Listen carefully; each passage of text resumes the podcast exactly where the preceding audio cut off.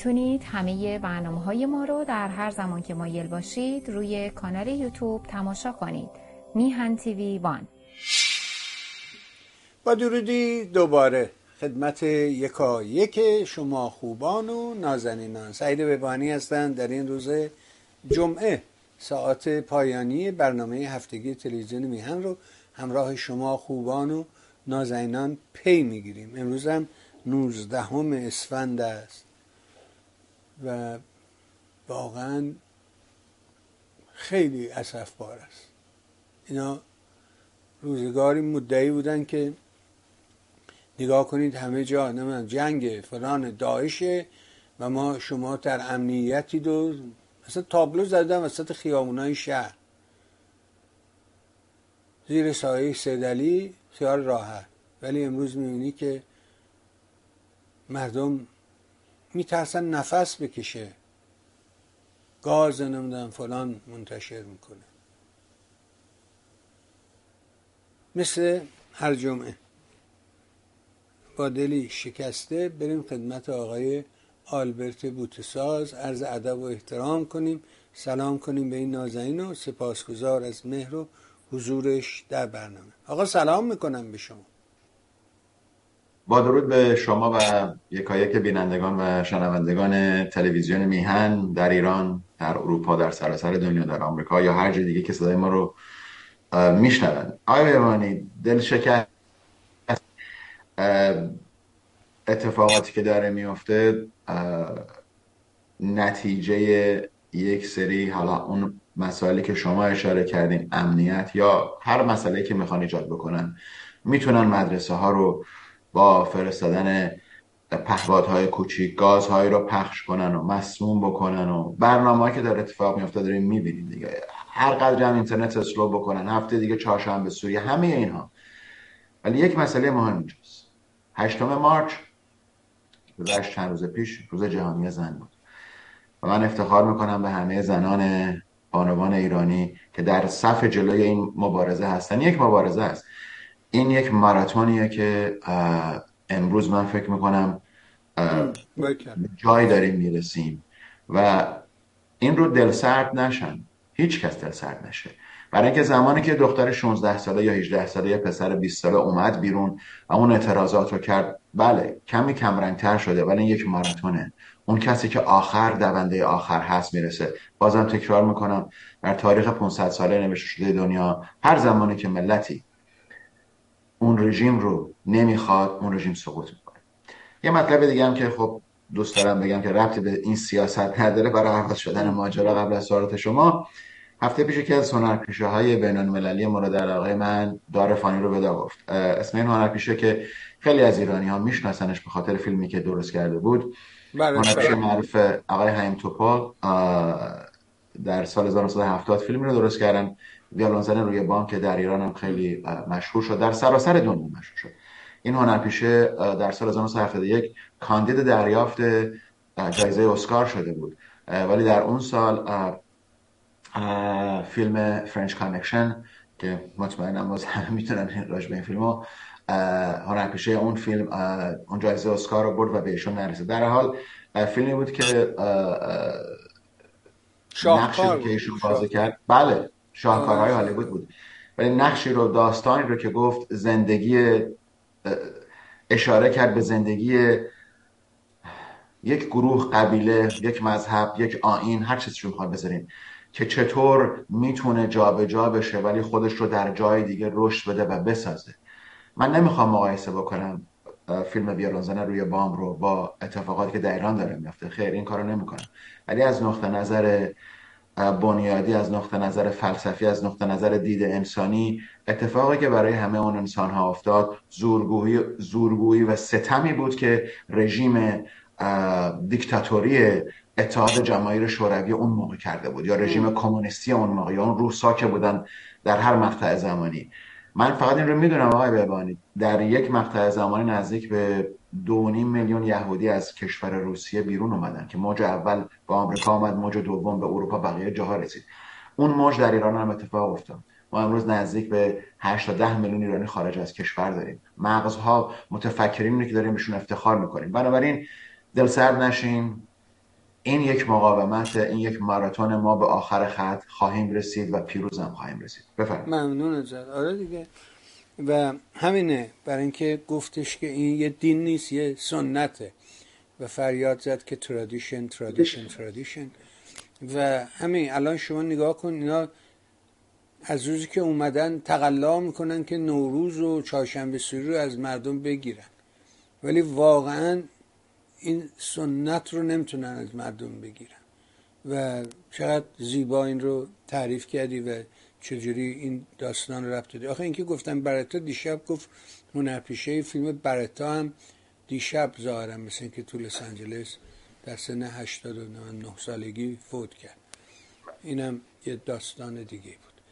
اما آره بریم سراغ این اتفاق تازه و تجدید روابط عربستان و جمهوری اسلامی و میگن کمبود مواد غذایی و پول در حقیقت باعث شد که اینا تمکین کنن برن سراغ عربستان و نمی‌دونم چیه ماجرا؟ آقای آلبرت بشنویم از زبان شما.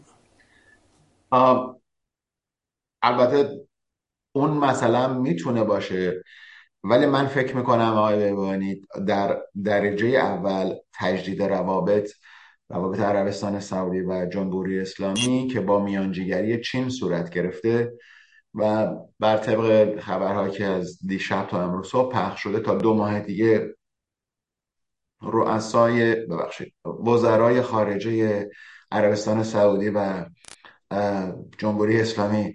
من که خیلی آقای عبدالله رو دوست دارم که حرف صحبت می‌کنه من خندم می‌گیره. فرقی هم نمی‌کنه چه زبونی صحبت بکنه من خندم می‌گیره. در هر حال این چه اصراری داره حالا؟ این چه اصراری داره؟ صحبت کردن ایشونه حالا این چیه که داستان که. من یادم میاد کلاس چهارم دبستان بودم.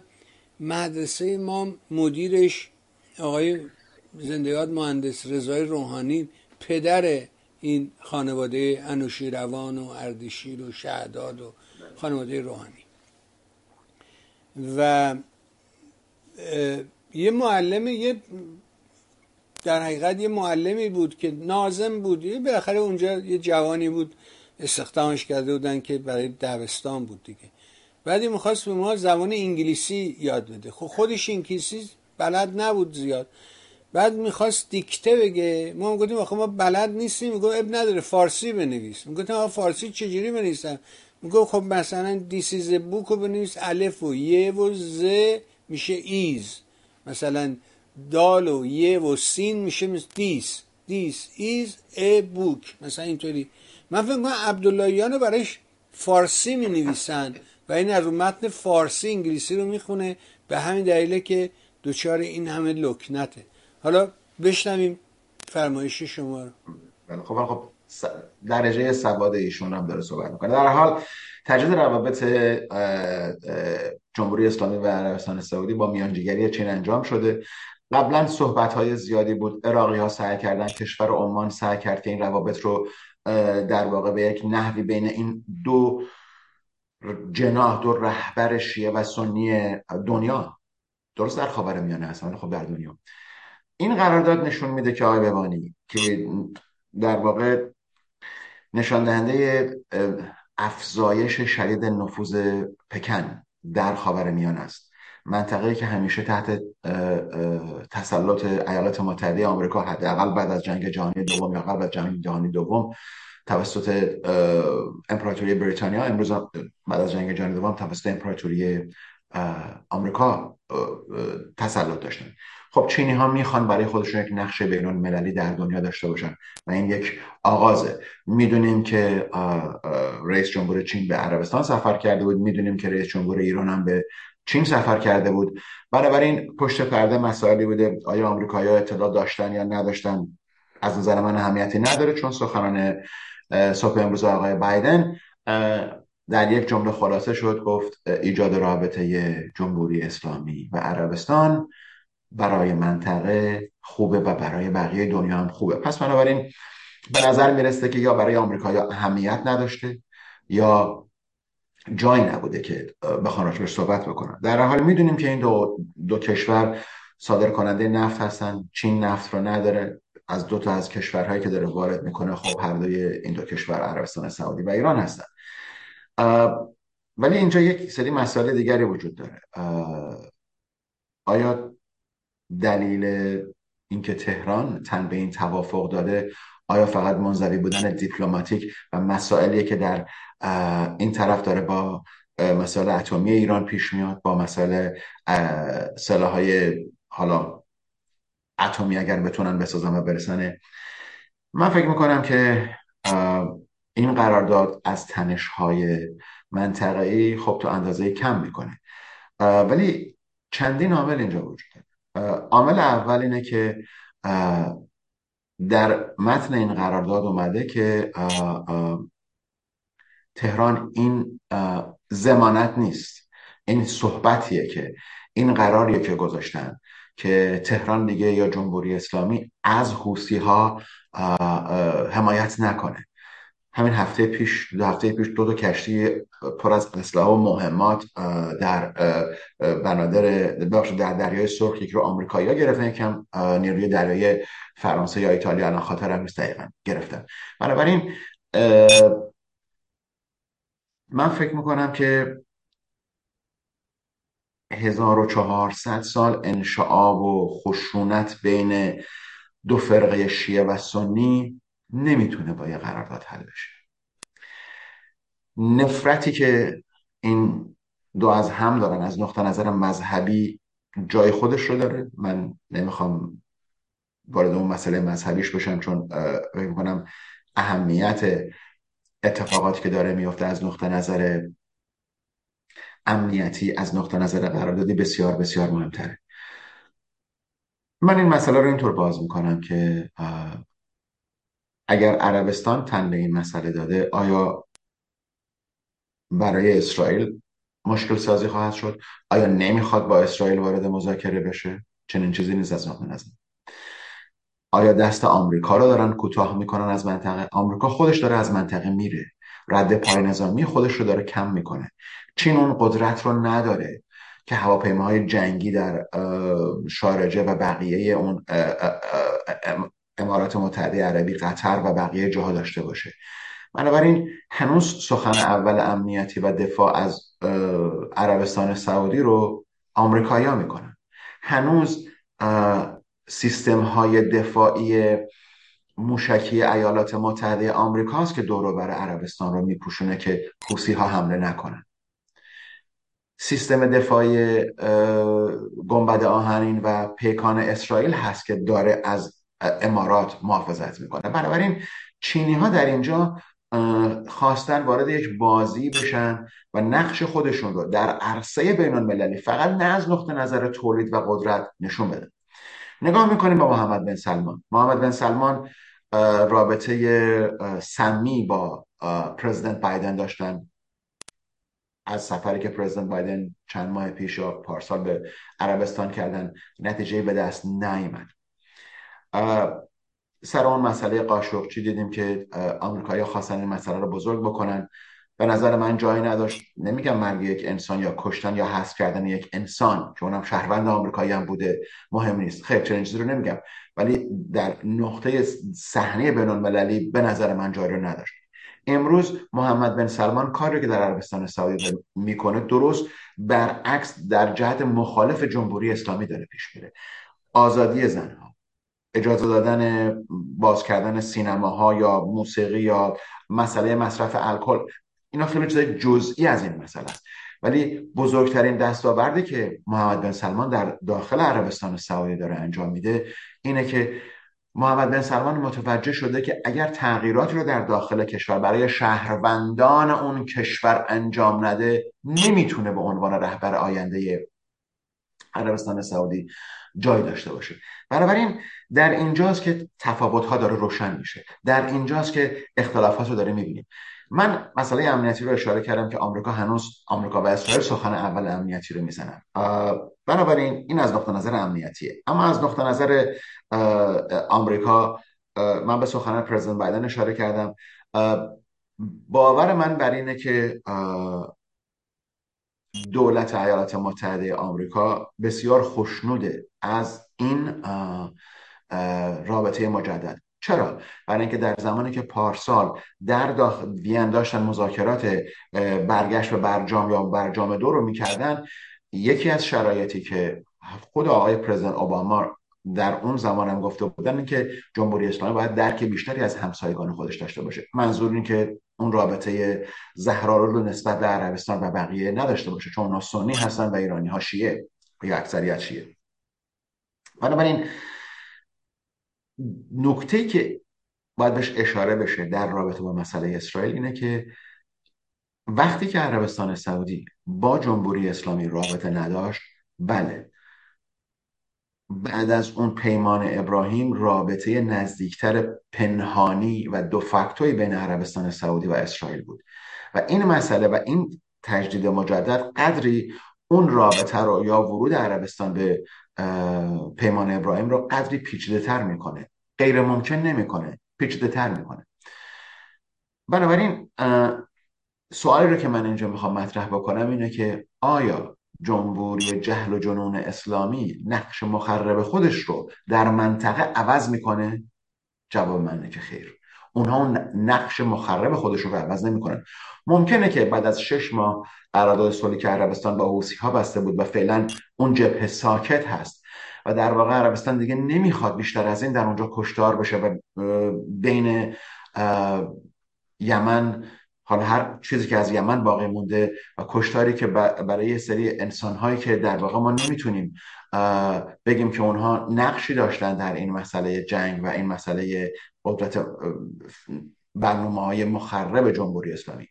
نتیجه گیری که می‌خوام اینجا بکنم اینه که کشوری مثل عراق، عمان و بقیه هم سعی کردن چون می‌دونستن تا زمانی که این مسئله بین این دو کشور حل نشه اختلافات سیاسی و منطقه‌ای نمی‌تونن برن جلو. این قرارداد یک در واقع دستاورد منطقه‌ای از نقطه نظر اسرائیل که در این منطقه در واقع به عنوان ابرقدرت منطقه‌ای زندگی می‌کنه یا هست با در نظر گرفتن برنامه های مخربی که جمهوری اسلامی در عراق و سوریه و همین امروز در سوریه و همین امروز که ما داریم صحبت می‌کنیم در همین زمانی که عربستان سعودی و جمهوری اسلامی تجدید رابطه کردن می‌تونیم ببینیم که با اینکه روس ها امروز دیگه نمی‌تونن سخن اول رو در سوریه بزنن جمهوری اسلامی جایگزین سخن اول در سوریه شده. چرا؟ برای اینه که امروز نبودن نیروهای زمینی که باید در واقع تعیین تکلیف می‌کردن در اونجا.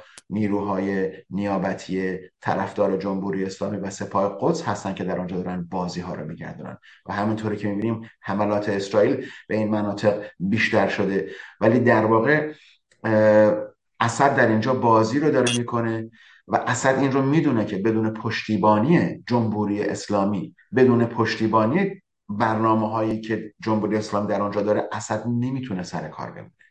امروز وقتی من اسد رو در این رابطه ایران و عربستان سعودی میارم برای اینکه اون هم یک بازیکنی بوده.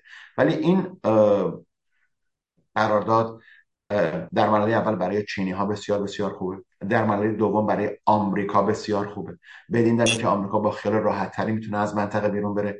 من دلیل منفی برای اینکه شخص نتانیاهو یا دولت نتانیاهو یا کشور اسرائیل از این مسئله ناراحت باشن یا در واقع نگران باشن من مسئله رو نمی‌دونم چون این دو کشور عربستان و ایران قبلا هم رابطه داشتن. یعنی الان هفت سال قطع رابطه کرده باشن اگه برگردیم و جمع تفریق بکنیم یعنی 35 سال بعد از انقلاب هم اینها با هم رابطه داشتن. بنابراین تاثیر آنچنانی روی منطقه نخواهد کرد. من فقط در اینجا این فکر رو می‌کنم که آیا عربستان حمله به آرامکو رو فراموش کرده؟ آیا به مشک هایی که حوسی ها به روی ریاض و بقیه جاها فرستادن فراموش کرده؟ آیا محمد بن سلمان امروز به این نتیجه رسیده که به هر نحوه که هست باید اون شانس آخر رو برای کنترل یا حداقل نزدیک شدن جمهوری اسلامی بیاره روی کار که حتی مسئله اتمی هم بتونه با اونها در میون بذاره. در هر حال دو قسمتی که از این قرارداد در یک دومه آینده انجام خواهد شد قطع پشتیبانی جمهوری اسلامی از حوسی ها و ملاقات وزرای خارجه است. حالا وزرای خارجه وقتی که با ملاقات خواهند کرد قرارداد به صورت رسمی اجرا خواهد شد. امروز فقط یک توافق نامه است ولی باور من بر اینه که تاثیر آنچنانی در مسائل خاورمیانه و اتفاقاتی که می‌خواد بیفته نداره. اونم به این دلیل که جمهوری اسلامی امروز در جای دیگری داره پرورش فکری خودش رو ادامه میده و اونه که ما تونستیم به عنوان یک قول اسلحه ساز دنیا وارد جنگ اوکراین بشیم نشون بدیم که ما می‌تونیم و دیدیم که چه اتفاقاتی داره میافته در مثلا در حال وقتی که این دو مذهبی رهبران مسلمانان دنیا با هم رابطه بهتری داشته باشن من همیشه گفتم مذاهب البته خب اینا دو تا شعبه متفاوت هستن و اینم که می‌دونیم که خیلی از سنی ها اصلا قبول ندارن که شیعیان مذهب هستن که اون البته باور خودشونه. ولی من فکر می‌کنم که اختلافات قومی و قبیله ای همونطوری که سالیان ساله که در خاورمیانه حکم فرما بوده و حکم از این به بعدم نقش بسیار مهمی خواهد داشت تاثیر آنچنانی در این اتفاق نخواهد داد و این دو کشور باید قادر باشن که بتونن در منطقه با همدیگه اون رابطه درست رو و سالم رو داشته باشن. بفرمایید.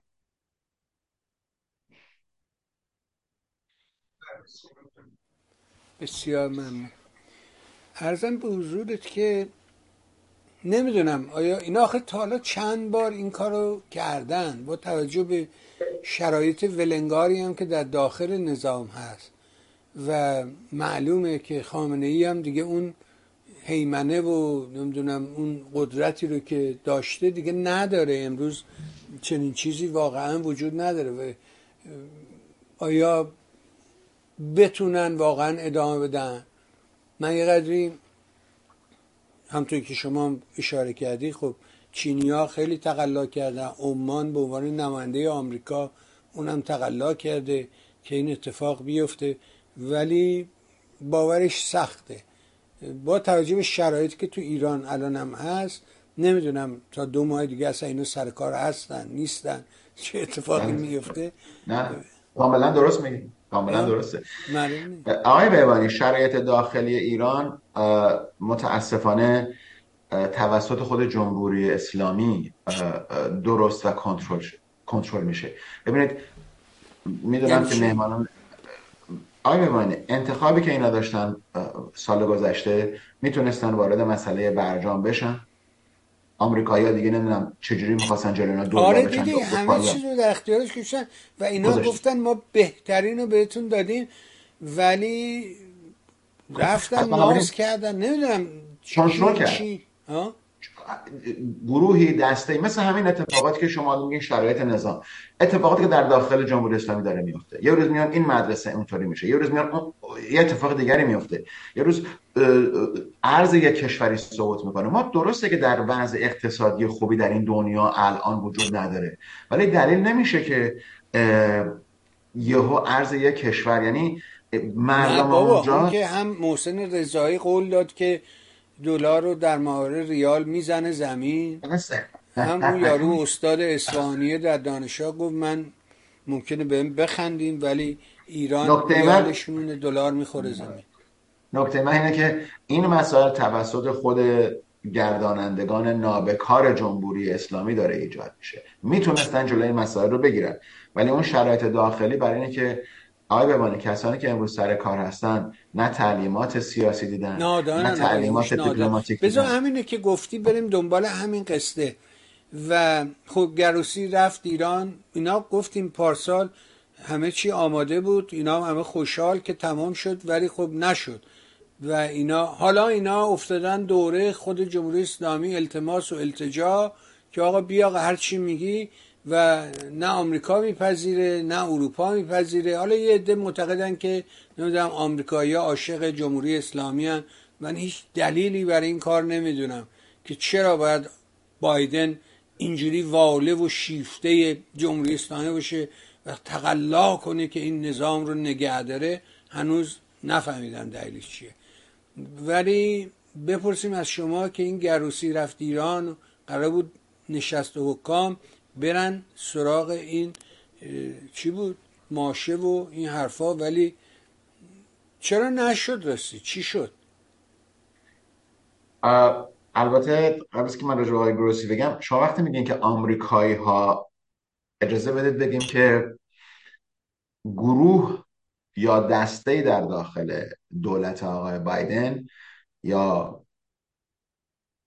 جناه قسمتی از حزب حاکمه آمریکا بله طرفدار این نظامه و نمی‌خواد این نظام سقوط بکنه. حالا اون جناح چپ حزب دموکراته اون سیاست های سوشالیستی و چپ افراتیه که توسط آقای سندرز و بقیه داره اجرا میشه.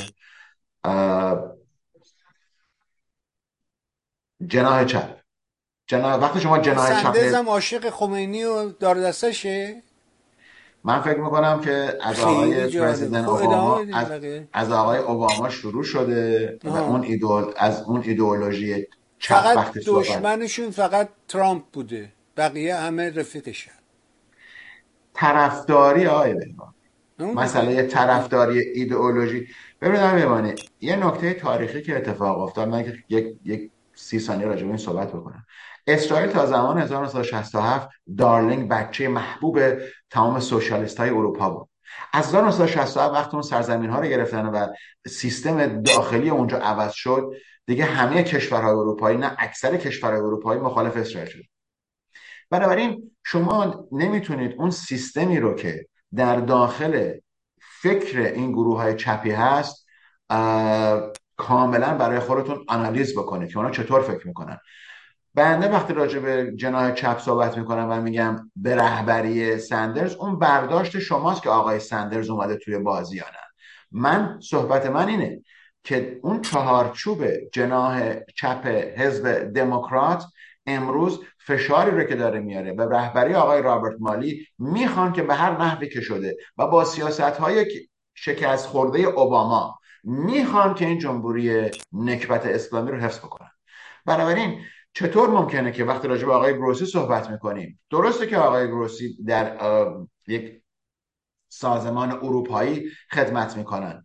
ولی امروز وقتی که کشورهای اروپایی به آمریکا التماس می‌کنن که اجازه بده که ما یک قراردادی رو یک قطنامه ای رو یک اعلامیه ای رو بگیم که جمهوری اسلامی اگه به 90 غنیسازی 90 درجه 90 درصد برسه این رو ما محکوم بکنیم. آمریکا حاضر نیست این قطنامه یا اعلامیه رو حتی راجبش صحبت بکنه. خب شما چطور می‌خواین رو توجیه بکنین؟ پس این جناح چپ حزب دموکرات نیست که امروز داره سیاست ها رو عزیز من آخه اینطوری که نیستش که به همین زپرتکی. یه حکومت بر سریر قدرته. حالا ضعیفه. حالا مردم دارن تقلا می‌کنن. که بندازنش زمین. همه اینا درسته. خود غرب هم این جنبش و این حرکت رو تایید می‌کنه. اما حکومتی که بر سر قدرت بر سر کاره باید باش حرف بزنه. باید بره کاری کنه که اتفاق نیفته. چیز ساده. این نیست که رفیقش باشه عاشقش باشه بخواد تلاش کنه حفظش کنه که شما آقای تب... شما توجه نمی‌کنید شما دارن حرفای خودتون می‌زنین. اون حرفای آره، خودتون به جای خود خب شما توجه به حرف من نمی‌کنید آقای ببانی یه نکته اینجا هست. خیلی هم ساده است. و این نکته اینه که کشورهای اروپایی بدون حمایت واشنگتن قطنامه یا اعلامیه رو مطرح نمی‌کنن. بحث من چیز دیگریه. بنده وقتی دارم به شما میگم خب بعضی از چپی ها حالا شما ممکنه جزو یه موقع چپی بودین یا بعضی از چپی ها به طور کلی وقتی که اصلا اسم چپ میاد مثل اینکه نمی‌دونم یه نابسامانی فکری شاید میگه بنده هم خودم یه زمانی اونجا بودم. یه زمانی با این چپی ها همدردی می‌کردم. ولی امروز می‌دونم که اینا باعث بدبختی دنیا و باعث عقب افتادگی دنیا میشن با اون سیستم غلط نظر منه. دلیل نمیشه که من کاملا درست فکر می‌کنم. ولی این نظر من و نظریه منه. من امروز چیزی که دارم به شما میگم اینه که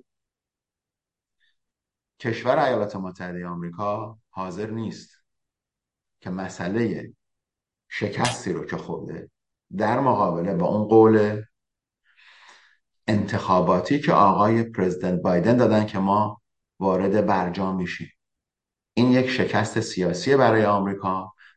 برای این دولت و جناح چپ حزب دموکرات که آقای بایدن رو مجبور کردن این رو در مسائل انتخاباتی خودش اعلام بکنه. احتیاجی نبود آقای بهبانی. قراردادی که اصلا در داخل مجلس این آمریکا به به امضا نرسیده احتیاجی نبود که آقای بایدن راجبش صحبت بکنه. پس جناح چپ آمریکایش رو مجبور کرد بله آقای سندرز هم یکی از اوناست. ولی زمانی که نگاه می‌کنیم اروپایی به خاطر مداخله جمهوری اسلامی در اوکراین احساس خطر می‌کنن و آمریکا نمی‌خواد جمهوری اسلامی رو مورد چالش قرار بده و نمی‌خواد اون و هنوزم موافقت نکردن. بدین معنی که شما وقتی راجع به اون مسئله ماشه صحبت می‌کنی و قسمت که می‌تونن تمام تحریمات رو روی جمهوری اسلامی بذارن آمریکا اینطور این مسئله رو نمی‌بینه. آمریکا نمی‌خواد آقای ببانی نمی‌خواد که پرداخت هزینه سنگین سیاسی رو در قبال جمهوری اسلامی قبول بکنه. اگر اروپایی ها که تا چند ماه پیش پارسال برعکس آمریکا عمل می‌کردن اگر اونجا دارن میرن به این دلیله که خطر اوکراین و خطر جمهوری اسلامی و سلاحایی که با این کشتی هایی که 200 کانتینر از دو جهت رفته برای روسیه تمام گلوله ها مهماتی رو که روسا احتیاج داشتن فرستادن. خب این آمریکا رو که تهدید نمی‌کنه. بنابراین اینجا یک شکافی هست بین آمریکا و اتحادیه اروپا. شما ممکنه با این نظریه موافق نباشید ولی اون اتفاقی که داره میفته و این یک تحلیله و این تحلیل در اینجا اینه که این شکاف به این خاطره که امروز بزرگترین دشمن آمریکا دیگه خاورمیانه یا جمهوری اسلامی نیست. بزرگترین اشکالی که آمریکا امروز داره مسئله چینه. و بنابراین تمرکز سیاسی نظامی اقتصادی آمریکا امروز به جای دیگری منتقل شده. امروز اروپا اون اولویت رو نداره. امروز اروپا با مسائلی که داره اتفاق درش میفته برای آمریکا اون تصویری رو که ما همیشه باور می‌کردیم نداره. و امروز روسیه در اون جایی نیست که بتونه عمل رو انجام بده. فراموش نکنیم زمانی که راجع به آقای گروسی صحبت می‌کنیم و برگرداندن قسمت ماشه و تحریمات به جمهوری اسلامی بهانه ای رو که آقای گروسی داره میگه اینه که این غنی سازی به 90 درصد نرسیده. و ما نمی‌دونیم که آیا این غنی سازی تصادفی بوده یا برنامه ریزی شده. آقای گروسی دارن حرف یاد جمهوری اسلامی میده. پس بنابراین اگر آقای گروسی داره این حرف می‌زنه داره به کشورهای اروپایی و رهبران اروپایی میگه که ما هنوز به جایی نرسیدیم که بتونیم جمهوری اسلامی رو بیاریم یا بخوایم جمهوری اسلامی رو بیاریم در داخل دادگاه و اون تحریمات رو برایشون اعلام بکنیم. بدین معنی که هنوز جم... از نظر من کشور ایالات متحده و رهبری آقای پرزیدنت بایدن هنوز امید داره که راه حلی رو برای مسئله جمهوری اسلامی و اتمی نظامی شدن اون اجرا بکنه. با در نظر گرفتن یک مسئله که اسرائیل درسته. بخاطر نمی‌خوام وارد جنگ بشن عزیز من همه هفت این هفت کاملا درسته. از شکافی وجود داره. که عاشق اونه می‌خواد اونو نگر داره و نه تقلا می‌کنه که نگه نه فقط می‌خواد از جنگ گریز جنگ جنگ نکنیم همین. من, من نگفتم عاشقش هستن آقای بیبانده من به شما دارم میگم که این ایدئولوژی آقای پرزیدنت اوباما در رابطه با جمهوری اسلامی نه اصلا با کل جهان اسلام نه فقط با جمهوری اسلامی. اون یه تئوری داشت تئوریش هم شکست خود اون همون بود که رفت دانشگاه الازهر گفت السلام علیکم. و بعد شکست خود گفت من میرم با اینا حرف می‌زنم اینا رو وارد معاملات جهان معادلات جهانی می‌کنیم. شاید از طریق نشوندنشون یادشون بدیم کفش باشون کنن نمی‌دونم دستشون رو بشورن از اینجا شروع کنیم. ولی شکست خورد خب. همه خب مسئله من خیلی خیلی ساده این رو بگم. مسئله اینه که آقای اوباما هم رفته بود ببینه که چجوری این زنگوله رو بندازه گردن اینها. و خب نشد. ولی من یه نکته حساسی در اینجا می‌خوام بگم. این دفعه اول نیست که اروپا و آمریکا با هم دیگه مسئله دارن. در رابطه با جمهوری اسلامی. در دوازده ماه گذشته بسیار بسیار ما دفعات و زمانی بوده. بنابراین من فکر می‌کنم که امروز با اتفاقات که در داخل ایران داره میفته و امکاناتی که ببینید دو ماه پیش همه صحبت می‌کردیم که سپاه پاسداران رو بذارن تو لیست تروریستی. امروز دیگه این صحبت کنار نشسته. درسته که آمریکا این کارو کرده ولی اروپا نخواست این کارو بکنه. اونم یه شکاف بود. درسته که آقای پرزیدنت ترامپ این کارو کردن ولی پرزیدنت اوباما پرزیدنت بایدن می‌تونستن اینو بردارن. پس اینم یه اختلاف نظر پشت پرده است. و من فکر می‌کنم در اینجا هم اون اختلاف نظر وجود داره. شکاف سیاسی که وجود داره و من فکر می‌کنم که وقتی اروپایی ها و خود آقای گروسی میگن که این پیشرفت بی سابقه ای برای جمهوری اسلامی بوده یعنی رسیدن به مرز 84 درصد اروپا احساس خطر رو می‌کنه ولی هنوز هم مسئله مسئله دیپلماتیک مسئله اینه که راهی که آمریکایی ها در نظر دارن با در نظر گرفتن اینکه به اسرائیل نشون دادن که اگر این مسئله عملی نشه ما هم برنامه حمله روی میز هست. و به اروپا هم دارن میگن که راهی که ما داریم پیش میریم راه دیپلماتیکه. نکته که من می‌خواستم اینجا بگم همینه که امروز آمریکا در واقع می‌خواد بدونه بدونه محکوم کردن یا سرزنش ببینید آقای ببانی وقتی که میگیم اعلامیه اعلامیه قطنامه نیست. اعلامیه یعنی اعلام دارن می‌کنن که آقا شما کارتون غلطه. دولت آمریکا حتی حاضر نیست این اعلامیه رو با اروپا اعلام بکنه که سرزنش بکنه. بنابراین این نشانه یک اختلافی هست.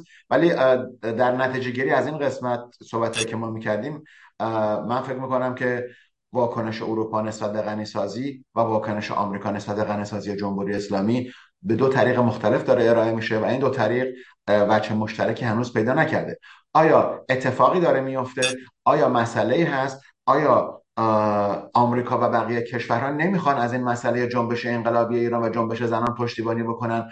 آیا مشکل بزرگی که دارن اینه که ما نمی‌تونیم یک کشوری که 85 میلیون جمعیت داره رژیمش رو بلا فاصله عوض بکنیم و هر کسی که در خارج هست یا اطلافی که شاهزاده رضا پهلوی بقیه دارن ما این رژیم عوض بکنیم. بدون اینکه مطمئن باشیم اون چیزهایی که به عنوان مکانیزم کنترل اتفاقات هست در کار بذاریم. منظور من از مکانیزم کنترل اینه. اتفاقی که در افغانستان افتاد نیافته. اتفاقی در جاهای دیگه می‌خواد بیفته نیفته امروز خاورمیانه به سوی دیگری داره میره امروز خاورمیانه امارات خاورمیانه عربستان سعودی به جای دیگریه. سوریه به اونها ملحق خواهد شد. بعد از اینکه مسئله بازسازی بیاد همین نحوم وقتی می‌بینه که وزیر دفاع آمریکا میره در داخل بغداد میسته میگه که عراقی از ما خواستن که ما نیروهامون رو در اینجا نگه داریم. چین می‌تونه بیاد قرارداد امضا بکنه. آقای گروسی هم می‌تونه تهران بره. ولی مسئله اینه که نیروهای آمریکایی در عراق باقی خواهند موند. بنابراین این مسئله اون خواست این امپراتوری آمریکاست و خواست این امپراتوری آمریکا امروز اینه که ما بدین نحو می‌خوایم با جمهوری اسلامی کنار بیاییم. نه به نحو شما. بفرمایید.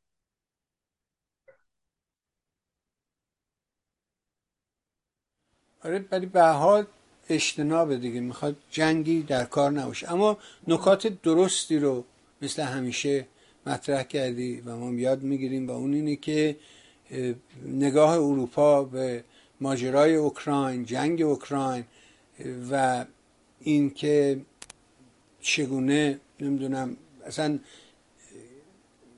دوباره وحشت از بروز یک هیتلر و یه نازی و اینکه حالا داره می‌بینه که موسولینی هم تو قالب خامنه ای ظاهر شده. خب یه وحشتی به دل اروپا انداخته و در حقیقت این شرایطی است که شاید به نفع ما باشه بتونیم ازش بهره بگیریم اگر که بخوایم. اما چند بار اشاره کردی به ماجرای دو کشتی اسلحه. این چیه و چقدر اطلاع ازش داری؟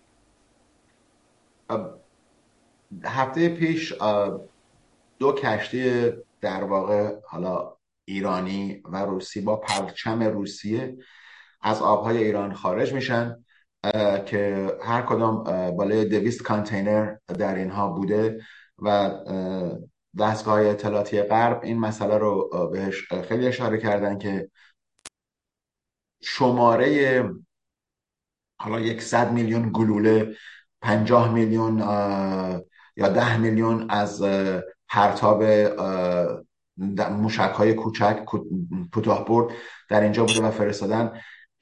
به نظر می‌رسه که جمهوری اسلامی در فکر اینه که با فرستادن این سلاح به روسیه که کاملا احتیاج داره به این گلوله یا هر نوع سلاح نظامی قراردادی رو با روس امضا بکنن که بتونن به اندازه کافی روسیه رو بدهکار بکنن به جمهوری اسلامی و در مقابلش هواپیماهای جنگی از روسیه بگیرن.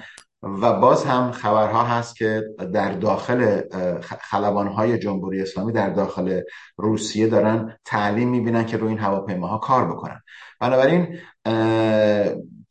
این کشتی غیر از اون پروازهایی که مستقیما از تهران و مسکو داره انجام میشه و از قرار معلوم یکی از این کشتی ها از داخل در کاسپین سی در خزر رفته و یکی, یکی دیگر از این کشتی از جنوب ایران سفر کرده. حالا اون هم یا برای ردگم کردن بوده برای اینکه راه بسیار بسیار طولانی تری میشه داره انجام میشه. ولی تمامی اینها نگرش دراز مدت جمهوری اسلامی رو در منطقه داره نشون میده. با در نظر گرفتن بحث قسمت اول که قرار داده تجزیه رابطه مجدد عربستان و ایران.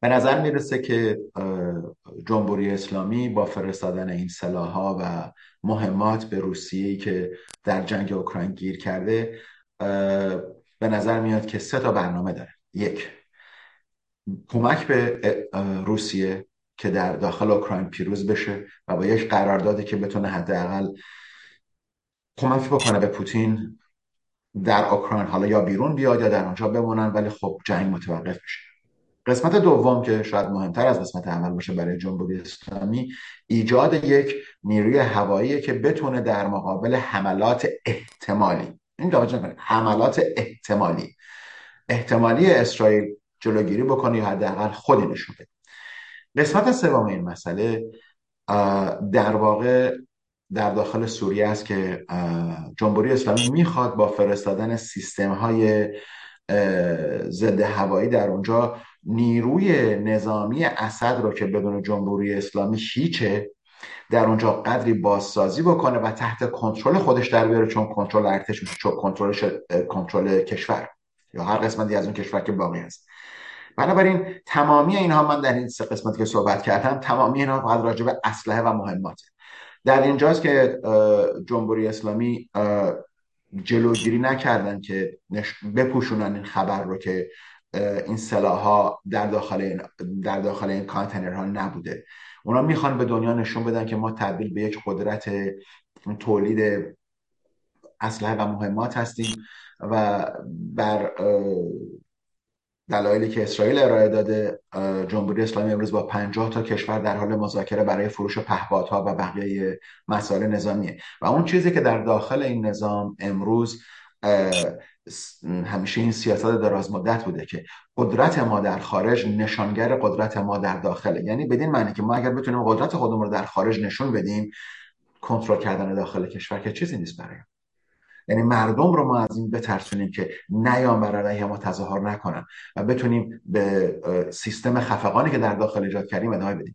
بنابراین با اشاره قبلی که من کردم که دو, دو کشتی دیگه در دو ماه گذشته توسط نیروی دریایی آمریکا و فرانسه متوقف شده بود و پر از اسلحه بود اسلحه که شاید 3000 یا 4000 قبضه بود که به نظر می‌رسه آمریکایی‌ها اون اسلحه رو گرفتن همه رو فرستن اوکراین.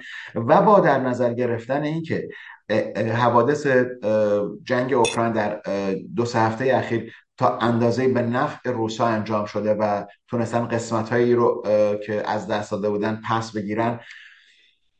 جمهوری اسلامی امروز در فکر ملت ایران هیچ وقت نبوده و نخواهد بود.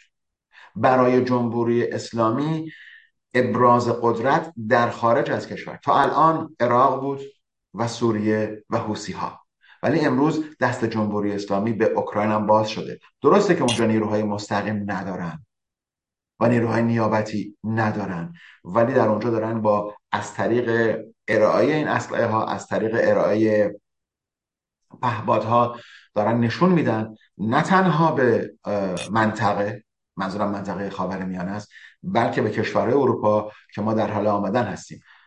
آیا با صحبت که کردیم اروپا و آمریکا ساکت خواهند نشست و دست جمهوری اسلامی رو باز می‌زنن که این قدرت مخرب و سیستم مخربی رو که در خاورمیانه پیاده کرده در اروپا هم پیاده بکنه. آیا یک باج خواهی که جمهوری داره باج می‌گیره از اروپا و آمریکا؟ و من فکر می‌کنم که اوکراین آخرین جبهه بود جبهه خواهد بود که جمهوری اسلامی بتونه در اونجا خودی نشون بده. برای اینکه برای اروپایی بسیار بسیار مشکله که نه تنها اجازه بدن جمهوری اسلامی در رده دوم بذاره روس ها در اونجا پیروز بشن. برای اینکه روسیه ساکت نخواهد نشست. اوکراین جبهه اوله. می‌تونه جبهه های دیگر هم داشته باشه. بنابراین در اینجاست که من شک دارم به اینکه اسرائیل ساکت بشینه در این منطقه و اجازه بده که جمهوری اسلامی مسئله سوریه رو بیشتر از این به نفع خودش تمام بکنه. چون فراموش نکنه آقای اسرائیل هیچ گزینه خوبی در سوریه نداره.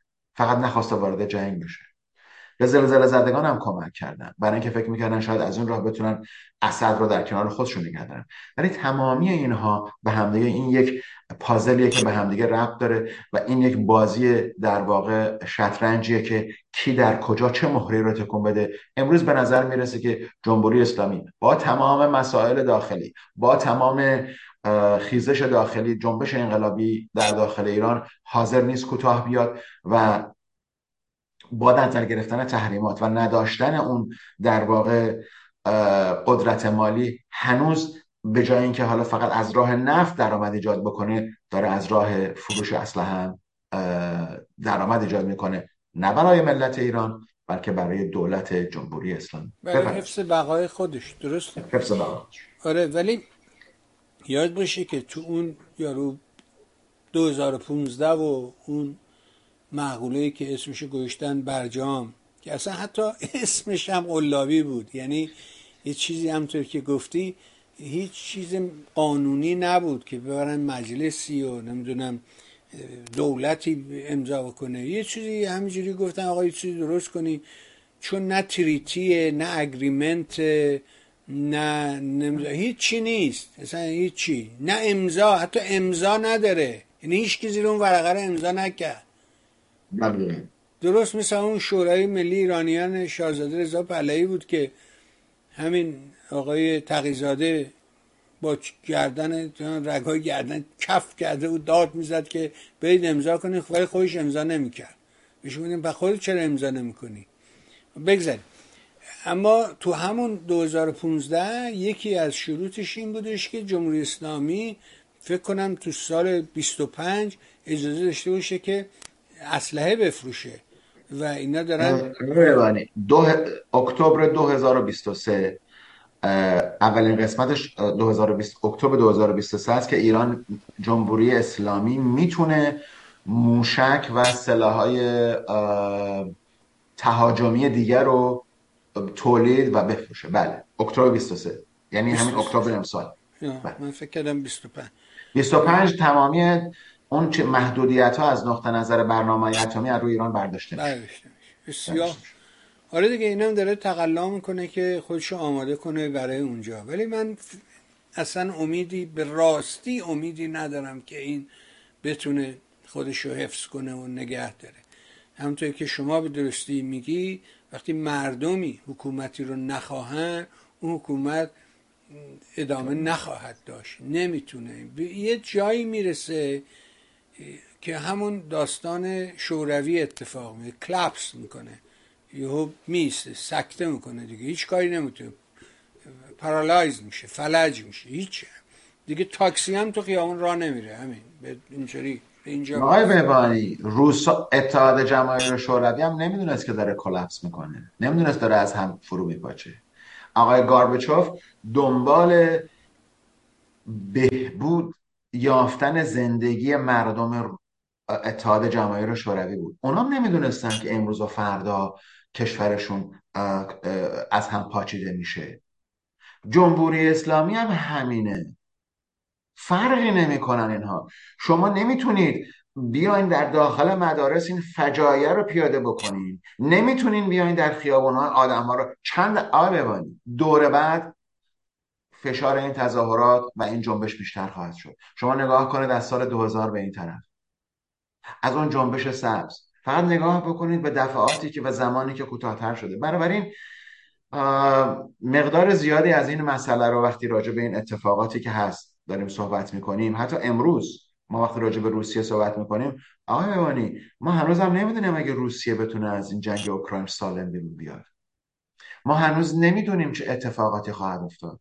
آیا این جنگ برای این اتفاق افتاد که قدرت روسیه در اون مناطقی که گرجستان و آذربایجان و ارمنستان و قرقیزستان و بقیه کشورها کمتر بشه که بازار شرکت های آمریکایی بهتر بشه؟ بنابراین ما رو نمی‌بینم و من فکر می‌کنم شما کاملا درست دیدین به این مسئله که اینها نفس های آخرشون رو دارن می‌زنن. بفرمایید. یا می‌کشن.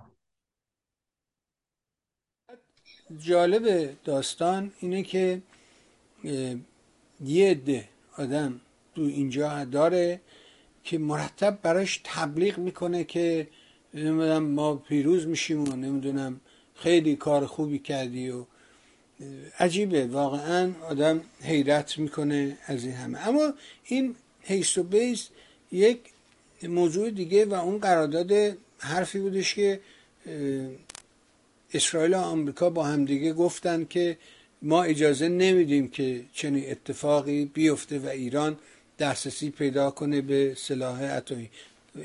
با همین مختصر از حضورت مرخص میشم. یه قدری توضیح بده بقیه رو می‌ذاریم به هفته آینده. می‌دونم گرفتاری. آقای بایدن پرزیدنت بایدن این صحبت رو کردن که در زمان من جمهوری اسلامی صاحب بمب اتمی نمیشه. راجع به تکنولوژی اتمی صحبت نمی‌کنن بمب اتمی دارن صحبت می‌کنن. یعنی تسلیحات اتمی نظامی. آقای بنجامین نتانیاهو هم که به روم تشریف بردن با همه مشکلات داخلی اسرائیل گفتن که ما اجازه نمیدیم که جمهوری اسلامی صاحب بمب اتمی بشه.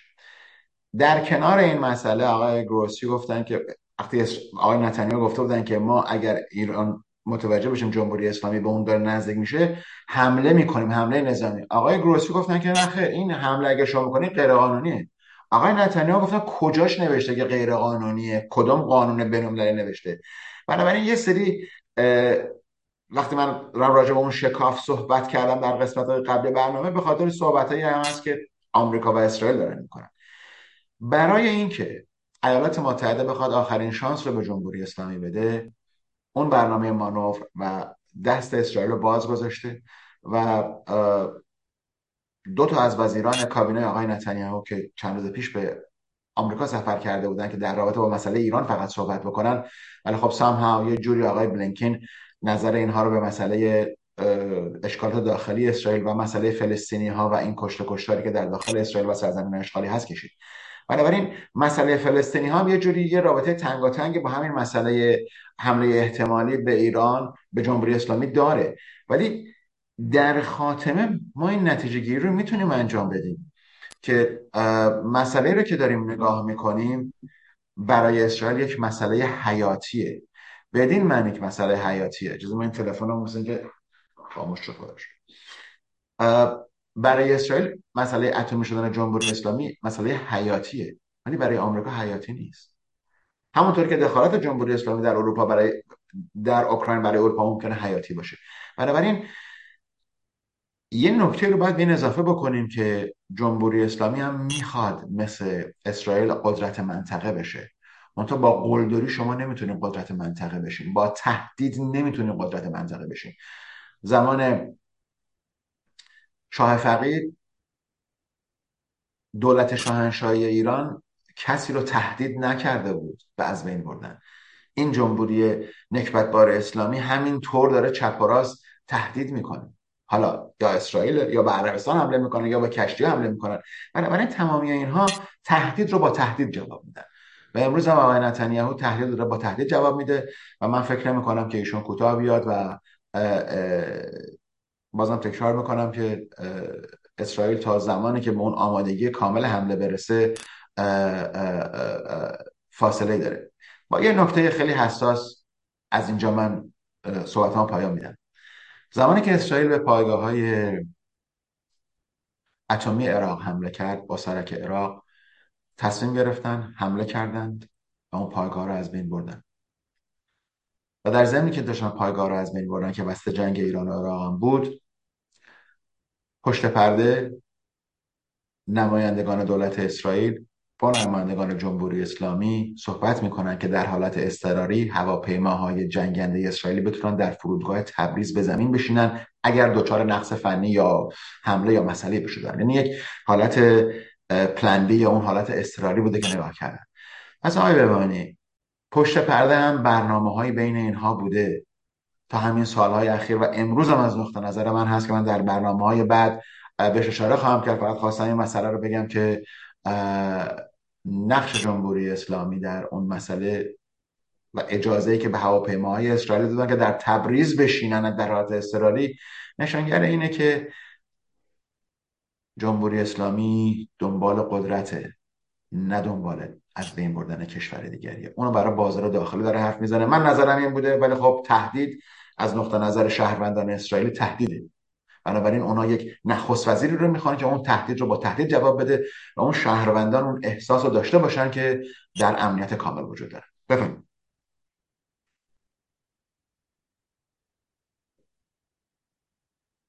دقیقا.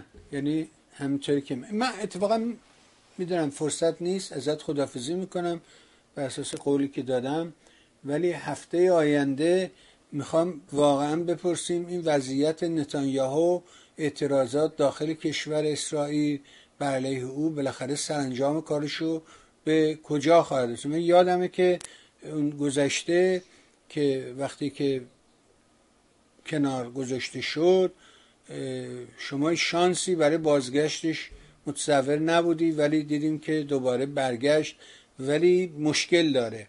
آیا می‌تونه ادامه بده یا نه رو؟ دلم می‌خواد هفته آینده راجبش مفصل اگر موافق باشین صحبت بکنیم. به حال ممنون و سپاسگزارم ازت از همه مهری که داری و فرجهی که در اختیار ما قرار میدی. نهایت سپاس دارم و مثل همیشه برای خودت عزیزانت خانواده محترم و گرانقدر همسر نازنین پدر و مادر بزرگوار از صمیم قلب آرزوی بهترین دارم تا فرصت دیگه. ممنون آقای البت سپاس گذارم با سپاس و بدرود. تشکر از شما. ممنون. به شنیدیم فرمایشات آقای آلبرت رو. امیدوارم این گفتگوها کمکی به ما کرده باشه. اگر این برنامه چون سایر برنامه مورد توجه شما هست مهر کنید و سایت میهن رو به دوستانت معرفی کن. از همه همراهید ممنون و مثل همیشه برای شما خوبان نازنینان آرزو می‌کنم روز و روزگار اونجوری که دلتون می‌خواد براتون باشه. با تشکر از شما ممنون.